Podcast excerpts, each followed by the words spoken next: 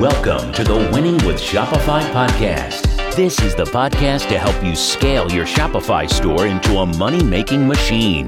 This podcast is brought to you by Yotpo. Make retention easy and affordable with Yotpo subscriptions. Download Yotpo subscriptions from the Shopify App Store today and visit apps.shopify.com slash Yotpo dash subscription. Now over to your host, Nick Truman. Hi, everybody, and welcome to another episode of the Winning with Shopify podcast. For anyone who's here for the first time, welcome. It's an absolute pleasure to have you with us. If you're a long term subscriber and you've been listening to every single show and haven't missed one, thank you so much. It's great to have you guys out there. It'd be really awkward if we were doing all of this and nobody was listening. Um, if I could ask for one quick favor, and I've been doing this a lot recently because we're really trying to push things forward and try and grow our audience base, and most importantly, use that to get better speakers. So if I could ask you to do one thing, please just go and hit the subscribe button if you haven't already. And if you have already, today's job is to go and leave us a quick review. Give us the five star. I don't know what the other options are, but just give us a nice big five star review. Um, that'd be absolutely brilliant. And a quick couple of lines onto why you like the show. And if you could do that on your favorite podcasting platform, whether you're on, I know most of you on iTunes, people on Google Podcast, Amazon, etc., etc. So if you go and do that, that'd be absolutely amazing. So as you've probably seen from the title and description for today's episode, we're going to be talking about SMS marketing marketing, but more importantly than that, how you can make money from SMS. And even something we're going to come onto a little bit later. Is it possible to make money and have a sale or a transaction happen with a single click on an SMS message? And we're going to answer that question as we go through. As always, I am not qualified to be talking about this stuff on my own because I don't know everything, but we have lots of guests that do know a lot of things. Today's guest is Osa. And he's the CEO of Parrot. And we're going to be talking a lot more about Parrot as we go through. So, Osa, welcome to the show. Thank you for having me. It's great to be here. Great stuff. It's lovely to have you with us. And as we always do with all of our guests, do you want to give us a quick overview to yourself, a little bit about your background and how you ended up running Parrot? Definitely, definitely. Uh, I'm Nigerian American, came here as a kid, studied computer science, and then uh, worked at various startups. The last place I worked was MailChimp, the email marketing platform where I led payments. Mm-hmm. Uh, since then, we, we started Parrot really with the vision to help uh, brands transition from email uh, to SMS over the next 10 years. And that's uh, what we're focused on. Awesome, awesome. And tell us a bit about Parrot then. You know, what, what is Parrot? Because, uh, you know, the, with, with the day and age we're in, the word parrot to me sounds like something that sits on your shoulder and copies things you say, which can be quite annoying. So what, what is it, what is your tech company Parrot? What do you guys do? Yeah, Parrot is a mobile payments platform. What we really focus on is helping brands collect payment for the first time using their checkout on the website. But more importantly, we use the phone number as the primary identifier so that when someone buys something with their phone number, we can remember who they are, save their credit card for later. And then when they're sitting on their couch watching television, we can help that brand get in touch with them over text and help them collect payment for additional items. So think buying something the first time from Nike and then being able to buy a pair of socks over text two, three months later. Wow. Okay. So I've been in this industry for 15 years, and this to me is completely new. I think in terms of making transactions over at SMS. So obviously, I'm used to some companies you can, um, you know, opt in, and we're going to talk about some of the regulations later as well. But you'd opt in, and they would send you text messages saying, you know, the big game's about to start, etc., etc. Why don't you order a pizza? And Domino's, certainly here in the UK, Domino's do that sort of thing a lot. But obviously, actually making a transaction over text message. I guess the first question really is: Is it safe? You know, is that something that is safe to do? Can that go wrong? Great question. Great question. You know, my, my experience with SMS and transactions really came out of going back to Nigeria, where I was born, um, after about 20 years of not being there. And that's where I really saw that, you know, SMS payments had become widespread, both in Africa and in Asia. And so when I came back to this US and I tried to figure out, well, why isn't it safe? Why isn't it widespread? And what we realized was that the the security infrastructure didn't exist. So although uh, your your credit card company in the U.S. or even in Europe might send you a text message and say, "Hey, uh, did you authorize this transaction?" Reply yes to this text message, and we'll you know allow the transaction to happen. Um, that that is very secure because your bank and your credit card company have spent a lot of time making sure that when they confirm something over text, it is indeed you that that is making that transaction happen. But the challenge is for most brands in America, uh, most e-commerce brands especially, they don't have that kind of infrastructure where they can securely authorize payments over text, and that's why unlike your bank, um, it would not be safe if you were doing that with most brands today. Yeah, definitely, definitely. And I think a, a really good example of that, actually, um, and I know you guys have this in the US because some of our US clients use it with us, is GoCardless, which is the alternative to a direct debit payment. But GoCardless, they they basically become the direct debit collector for businesses because mm. actually we as a small agency we would never have enough money going. I think it's like a million pounds a day or something that has to go through a bank account in the UK under banking regulations, and it's similar in the US to be able to mm. actually set up a direct debit. You have to be above that level, which actually I think if the consumers knew that, they would be a lot more comfortable setting up direct debits with companies, knowing that it wouldn't be possible unless they were above a certain point anyway. So, um, yeah, I think, yeah, as you say, not comfortable doing that if it was just with a normal consumer brand, but a platform like you guys, you connect that gap because. I guess from a you, you, must have done a lot of research into this. I guess from a consumer point of view, it must be a bit scary the first time that you're like, if I just reply to this text, I pay some money. Yeah, it is. It's very very scary, especially if you've never transacted with that business over text before, or in, in another situation, you may have never even received text messages from that business before. So mm. uh, it really can be confusing when you're being prompted to pay. Whereas with your bank, you know, you know it's Capital One texting you to confirm your payment. You know it's Bank of America texting you to confirm, you know, that it's not fraud, right? Yeah, yeah and you're waiting for that text as well, aren't you? So it's like it's an expected thing. Exactly, it's a it's a normal part of your routine, and I think that that's going to be the challenge for a lot of American brands is to figure out how they can become part of the phone conversation with that consumer that is similar to the conversation that consumer has with their bank. Yeah, definitely, definitely. Cool. Well, let's talk about the difference between desktop and mobile. Kind of taking a massive step back then. So the world's moved on. Not everybody kind of goes home and sits on the computer and uses a big screen to buy products now. And I think Shopify and especially the shop app on Shopify has changed a lot of that sort of stuff. So, what are some of the differences you guys have seen in you know your research and seeing the way uh, the way your customers use um, the difference between mobile and obviously doing payments over SMS to what's going on on desktop? Yeah, that's a great question. You know, for me, when I came to the U.S., this is 20 years ago. Yeah, uh, it wasn't commonplace that anyone would shop uh, on on a desktop, right? It was sort of you know sort of few and far between. Um, we're talking the early days of Amazon. And what's happened really with the last 20 years is everyone's really adopted desktop in the US, right? Every mm. kid, you know, at 13 has a laptop. But what we're now seeing is that that internet traffic that primarily was desktop oriented has shifted drastically to mobile. The most important thing to keep in mind is that 80% of all internet shopping traffic, right? People looking for something to buy are on a device now. And so for a lot of retailers, especially e-commerce retailers we talk to, they're what used to be an online store is now for all intents and purposes a mobile store because all yeah. of their customers are on a phone. And so that's been a big challenge that we think brands are are struggling with and will continue to struggle with, especially as Gen Z folks begin to uh, have a, a larger purchasing power uh, across the landscape. Definitely. And I think you, you, spoke about people shopping on a mobile device. One of the biggest problems I see with um, store owners again and again and again is that so many of them, and, and I, and I do it as well. I work in an agency and I sit here, of course, on my laptop which is a desktop, you know, for all mm-hmm. intents and purposes. Mm-hmm. And I sit there on my desktop all day looking at client sites and going, that's good, that's bad, that's rubbish, that's amazing.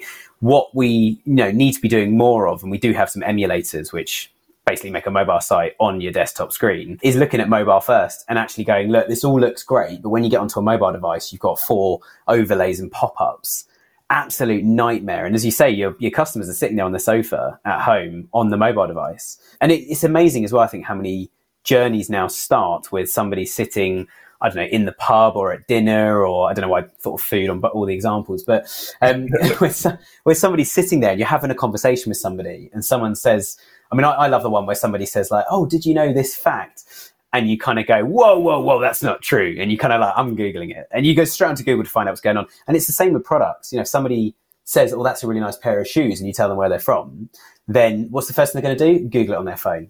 And I just think it's, it's such a different environment to actually where I think a lot of the merchants are actually at at the moment. And I think that is something that definitely needs to change. Yeah, I completely agree. And one thing, you know, to your point is I think a lot of merchants we talk to are they're working on their computers, right? They're they're building their own experiences, their stores on their computers. So mm. it's very hard for them at times to sort of pause for a bit and think about, well, is my customer ever going to have the same experience that I'm having with this essentially piece of software, right? Your your e-commerce site is software.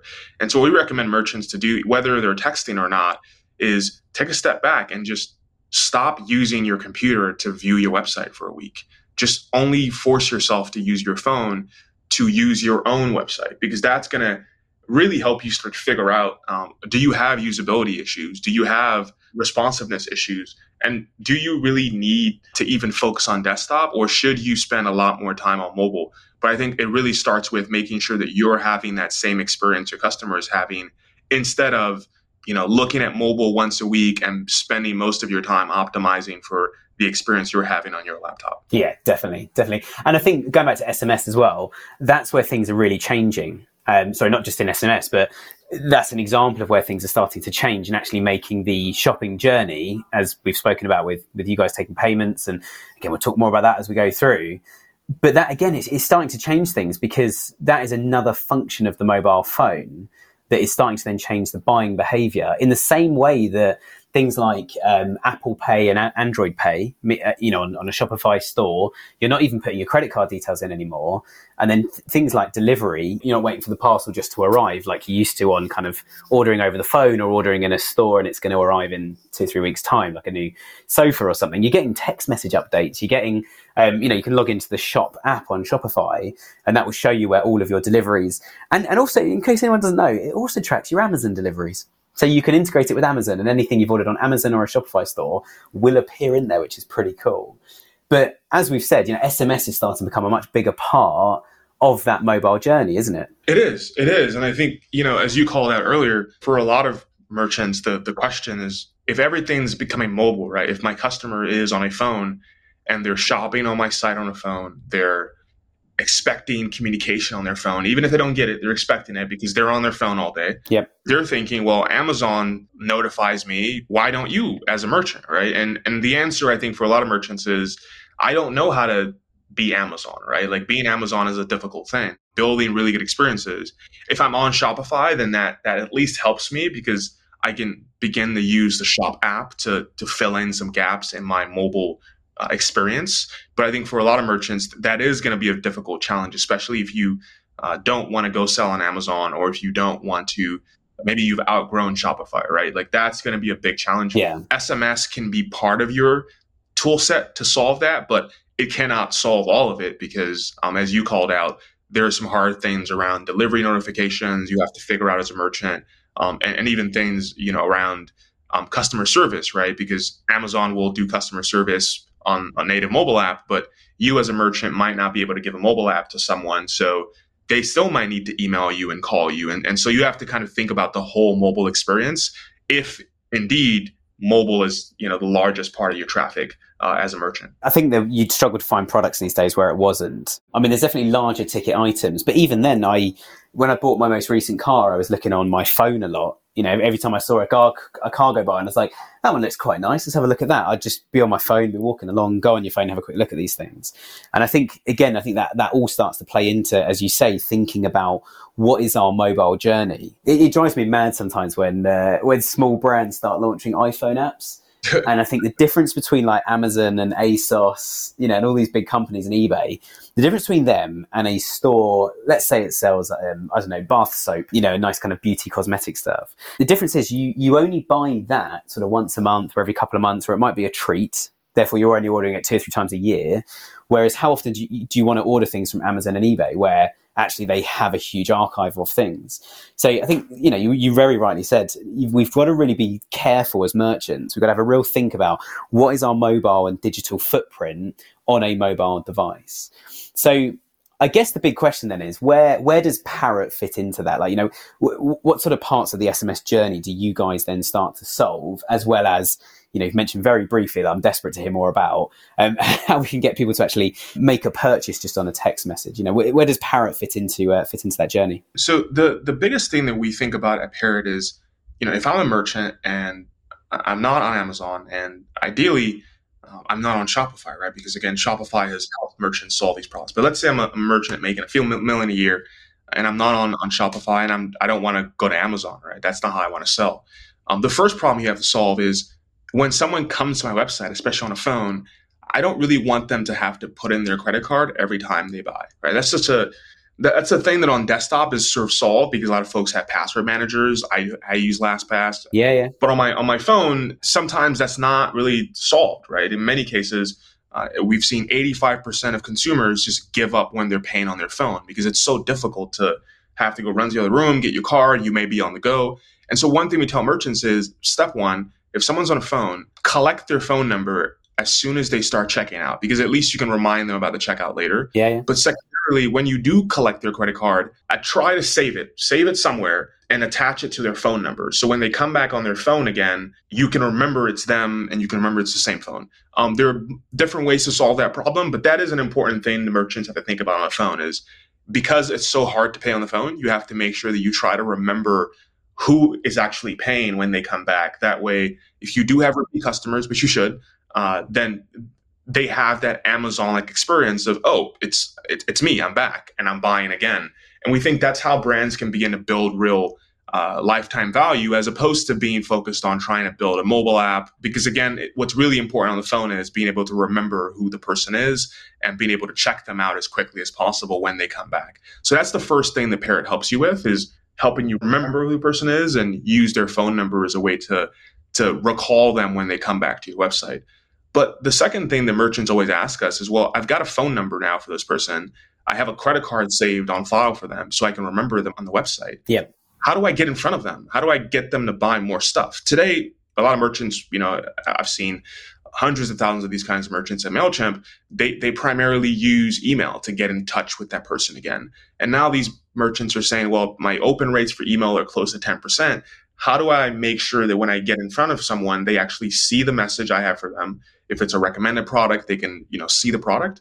And ideally, they should be able to transact, right? Buy it as quickly as possible. And so what Parrot helps you do because we have a phone number and a credit card that we've saved for that person is we can help you reach out to them and say, hey, uh, here's another pair of shoes you might like, or another uh, pair uh, of, of, of, gloves you might like that might go with the outfit you bought last month. Do you want to apply thumbs up to buy it? And we think for most merchants, that's the right way to use SMS is to engage and transact uh, with saved credit cards as opposed to simply spamming people with discount codes. I think what's amazing about that, and again, kind of popping back into the security bit, which I, immediately had a thousand questions, and you've answered about 999 of them. Um, but the, I think going back to the kind of security side of things, I think the fact that it's already on file when they're responding with a thumbs up, you're not asking for any confidential information or anything like that at all. And then the next text, I, assume, says, you know, your order's been placed, it'll be dispatched shortly, etc. And we've sent you a confirmation email.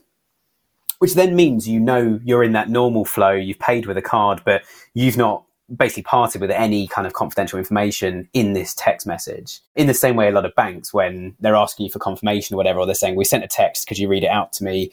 You know, while you're in the branch or you're on the phone to your bank, etc. You're expecting it. So I guess the, the security there is actually everything's sitting in a nice confidential system. And actually, if this text message was spam or wasn't real, well, you've not asked for anything apart from just give us a thumbs up if you want this product, and then the product's sent out there is no confidential information being taken there at all, is there? Spot on, spot on. And to really hit things home here, Parrot is a venture-backed startup. We raised, you know, two million bucks, mm. and we spent a year, right, a year of engineering time, um, really building that secure vault that you're talking about, because we realized that uh, it's really important that no information be transmitted. Uh, a thumbs up should be okay. Like we don't need you to type out your credit card again over text. We don't need you to send us your social security number over text.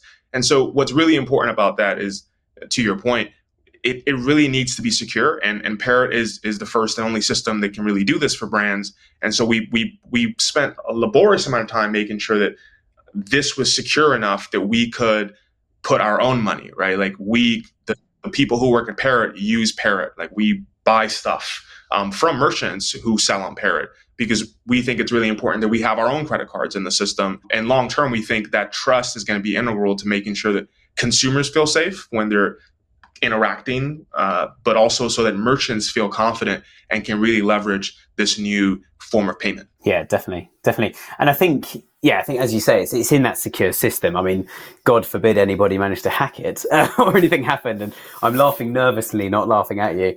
Um, but the yeah, I mean that that that would be absolutely terrible. I think it's it's so important to make sure you've got that. Obviously, I mean, how often do we turn on the news and find there's been a data breach somewhere and it's all gone terribly wrong? Unfortunately, our government in the UK seems to do that from time to time, which I won't I won't discuss today. We don't we, we don't talk about politics too much on the show, unless you guys in America are asking us about Brexit, which is always hilarious. um, but yeah, I think you know, as as you say, I think having that having that interaction where there's a text message, it's on a secure system, I think is absolutely brilliant how does it integrate with things then? Because I guess that's always a big challenge, isn't it? And most apps we talk to, most systems, most bits of software, the big question is, well, what happens when somebody calls up and says, well, I sent a thumbs up to your text message and I was expecting my product and it hasn't turned up or the wrong one's turned up? How does this integrate with all the other systems? So you've got your customer service, your Shopify, your inventory, your warehouse. How does it all synchronize together? Yeah, yeah. So the first thing a merchant does when they come to Parrot is we have a conversation. It's usually a, a 30 minute call over Zoom. Um, the first thing we do is we connect their existing e-commerce platform to their Parrot account. So we'll make an account for them, get them get them ready for a free trial, a pilot. And and the reason we do that is because when Parrot connects to your e-commerce store, we need to know everything about it. Right? We need to know who your existing customers are so we know if they come back, right, and they want to buy over text, we already know who they are. We have their phone number. We know what they bought before. Mm-hmm. But we also uh, ingest, or we, we collect information about all your products, all of your uh, taxes, your shipping information.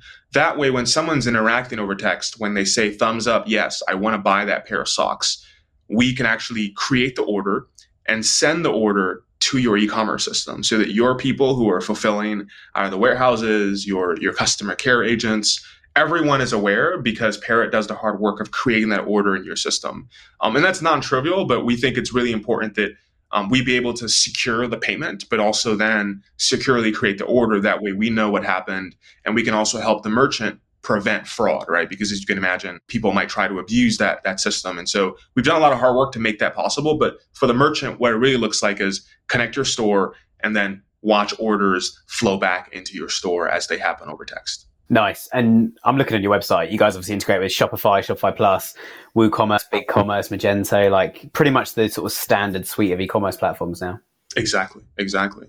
And we also have a REST API for merchants who are, you know, we've heard some merchants say, you know, I use a headless e-commerce platform or I mm. use some serverless Gatsby style uh, e-commerce tools. And what we tell them is, hey, we've got a REST API. So if you got an engineer already or a couple of engineers on your team who are building um, your e-commerce stack for you. Um, it's very simple to integrate Parrot that way if you don't use one of the more uh, common e-commerce platforms. No, sounds good. And I think it's as I sort of said earlier, if it doesn't integrate with your existing system, it can be especially something like a payment gateway, you know, a payment system like you guys are. It can be such a nightmare. We we've had clients in the past, and I've seen businesses where you've got like three or four different systems, and a customer calls up about an order and then you have to go through sort of three different systems to find that order and go oh yeah it's on the system but it didn't tell the warehouse to dispatch products that's not happened. And it's just a complete nightmare. And we've had a few guests on the show actually who used to come from the old sort of uh, you know 1996 97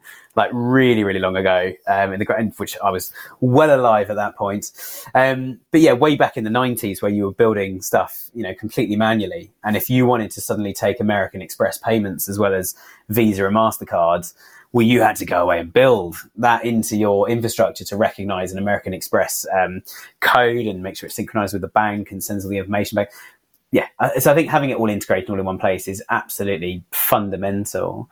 So I guess the really big thing to touch on today then is more on the kind of marketing side then more on the the execution of this you know the tactics to use obviously email is pretty closely linked to sms isn't it so where do we start like you know somebody's sitting there going yeah, you know, we, we sell the same sort of products and we'd love to just text people and say, would you like another, another, you know, round of your um, same order you've had the last five times, another one of them sent out.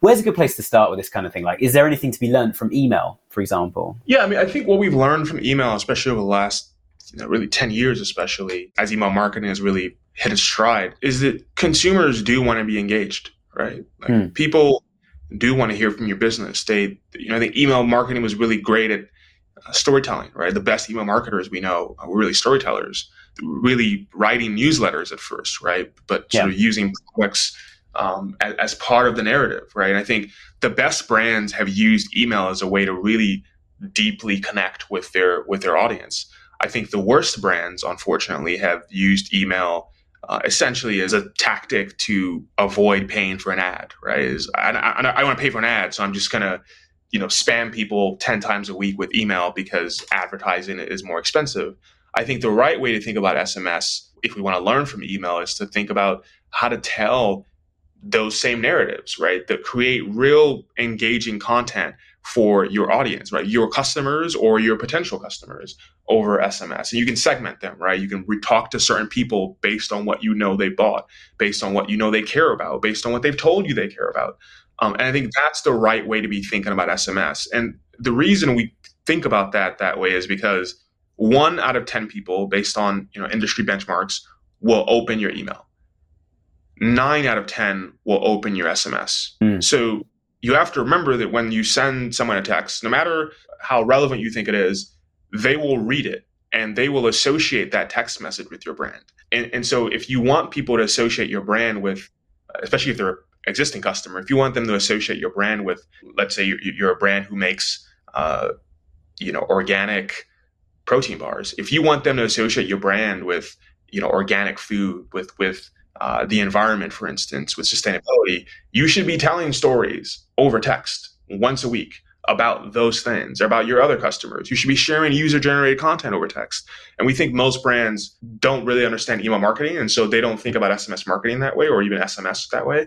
They think of it more so as a, a cheap tool to re engage, a cheap tool to retarget. Um, but we think, again, that's the wrong way to think about email, especially as you look at the best brands over the last 10 years. And it's also the wrong way to think about SMS. The right way is to think about building relationships and telling the story about your brand. Yeah, definitely, definitely. And I mean, something you just touched on there, I think is really important about SMS is not just the open rates, but that, that then leads me to think that SMS is quite an untapped market. And I, have certainly been surprised how slowly, just the kind of whole digital e-commerce industry, how slowly it's actually started to catch up with the whole process of SMS. And I, I thought that any way, from a marketing point of view, any way to get in front of somebody quickly and if you think how how much your phone travels with you and every text gets read, looked at, you know, you said nine out of 10 people open text messages. If you compare that to how busy and spammy an email inbox is, I've certainly been surprised how slowly people have started using SMS. And I think it's probably twofold. One, as you say, they don't understand email, they don't understand SMS, the technology, what's possible, what's okay. And I think secondly is the regulations around email. You almost feel like you can just spam email as much as you want. So let's talk about regulations very briefly and then we'll come back to the marketing bit. But regulations with SMS, like how do you keep it legal? Like what is certainly, you know, you're obviously based in the US, it's similar in the UK. Let's talk about the US. You know, what, what are some of those regulations that brands need to remember when using SMS to communicate with customers? The, the most important regulation to keep in mind in the US is the TCPA, the Telephone Consumer Protection Act. And essentially it says in, in broad strokes that if a merchant does not have explicit permission to text somebody and they do indeed text that person, for every text message they send, the business has to pay $500. And so you can imagine if you're a brand and you're texting people who maybe you didn't get to opt in or maybe they opted in but they didn't really know they're opting in because you you know didn't make it clear on the form you're exposing yourself to a lot of risk and there are now, in fact, trolls, TCPA trolls, similar to patent trolls, who just really look for brands to to go after who are essentially abusing SMS. And so what's what's really happened as a result of that is uh, one brands have been wary of adopting SMS, especially if they currently do email in a way that would make SMS expensive, right? Mm-hmm. Um, if you're already spamming people over email, you know that if you do that over SMS, you're you're going to get hurt. And so most brands say we're not going to adopt SMS because we don't even know how to do it well. And then the second thing that's been happening as a result of that is that the carriers, particularly AT&T, Verizon, uh, T-Mobile, so on and so forth, have been also restricting brands, right? They've, you know, not explicitly done this for a lot of brands, but what they'll do is if they see that the traffic you're sending is not getting responded to by consumers or consumers are replying stop to opt out, they will actually stop delivering your messages and they won't tell you. They'll just silently stop delivering your messages. And so instead of getting nine out of 10 people to see your message, you might start having really weird situations where only four out of 10 people see your message.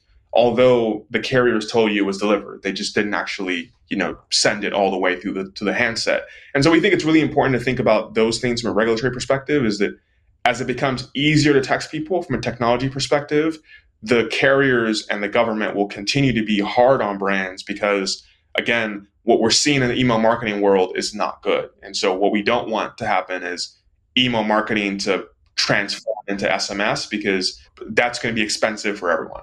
So I guess the you know and just I, I have been told by our lawyer we don't need to say this, but I always feel the need to. Um, but we, we're not giving legal advice here at all.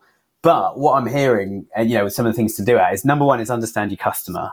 So when you do text them, it's not a big shock, and actually they're like, oh, cool, this brand's texting me, and actually that's a good text. You know, they're, they're offering me something, or they're telling me I might be interested in something that's just arrived, and I do like that brand. And so I think number one is understanding the customer. Number two is making sure they've opted in.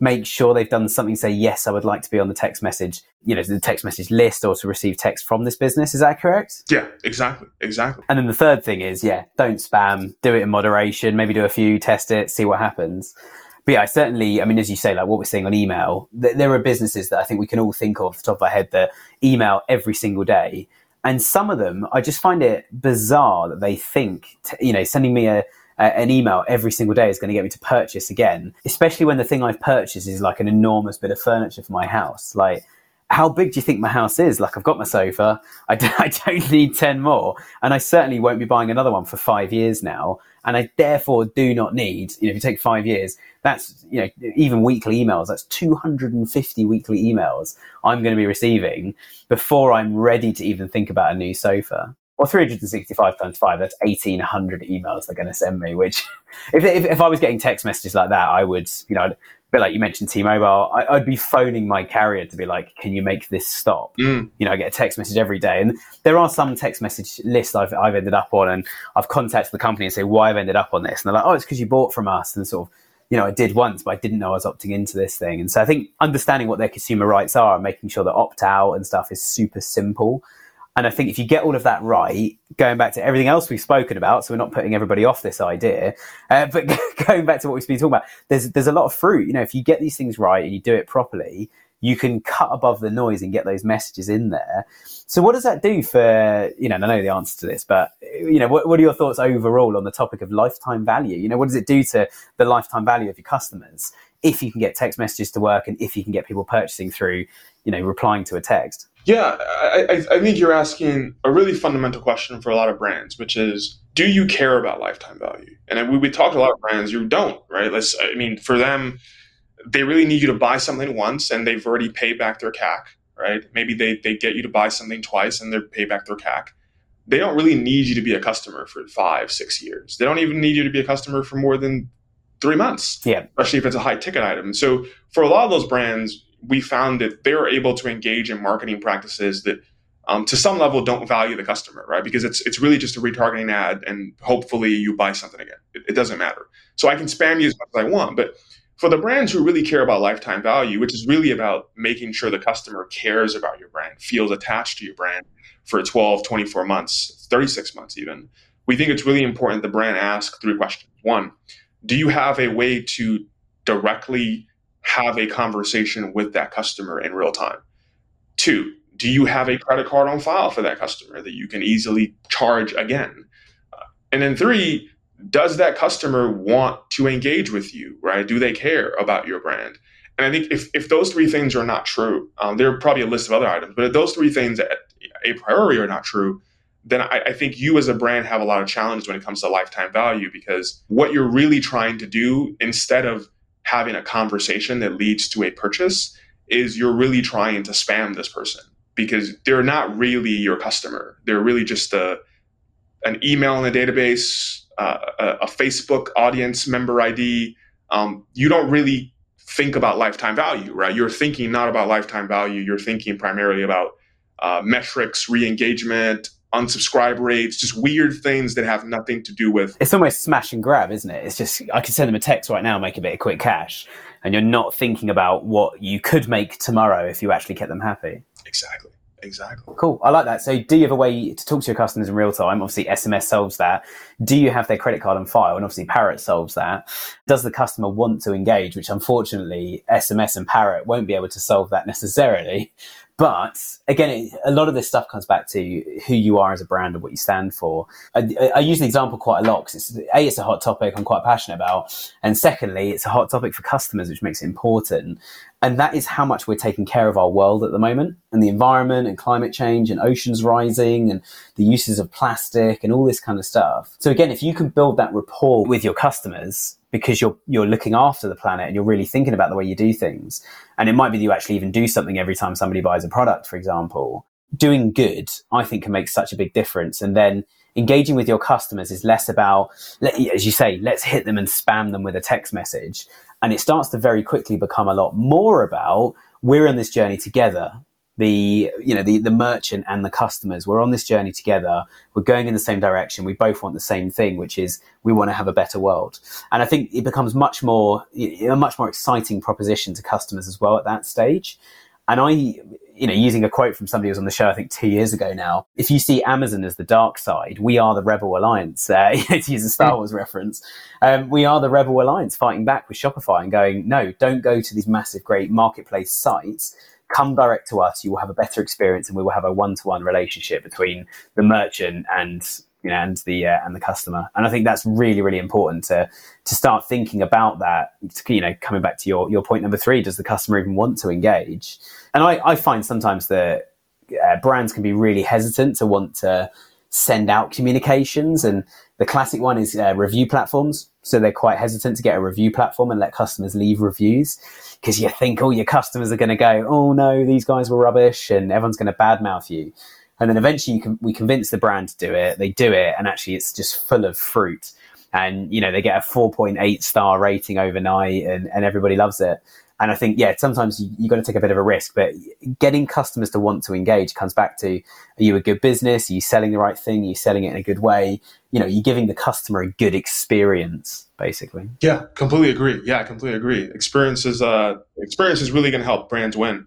And I think the brands that, that focus on it, that prioritize it, especially when it comes to, to mobile, uh, are, are going to you know really really thrive over the next 10 years. Cool. Well look, let's come into land with the big final question. For anyone who's sitting there going all right this thing sounds great. You know you guys have a conversation with me first over zoom. How do they book that? What's the easiest way to reach out to you guys? Yeah just go to getparrot.com that's g-e-t-p-a-r-r-o-t.com and you can fill out a form there to get a demo and, and we'll get on a call with you. You can also watch a video and, and see how it works. But we've got a ton of resources on there as well about SMS, about payments. Um, so if you want to learn more about you know these kinds of things, uh, we're always writing content to educate merchants around how SMS works, how payments works, uh, and how you can uh, really think about mobile over the next 10 years. Amazing. Well, thank you so much for joining the show today. It's been great to have you with us. Thank you so much for having us. It's been great. Great stuff. And for everybody else listening, as always, we'll be back again next week. Um, apologies, we've had a few ropey months recently where we haven't posted, partly because a couple of guests have um, had to cancel last minute and also because I've been away a little bit. But we have got loads of stuff stacked up. So we hope you tune in every week. Again, if you haven't hit the subscribe button, please hit that now. And we look forward to having you with us again soon. Thanks for listening to today's podcast. You can subscribe to our weekly newsletter for exclusive offers at winningwithshopify.com. And don't forget to check out our Facebook group by searching for Winning with Shopify on Facebook. Over and out.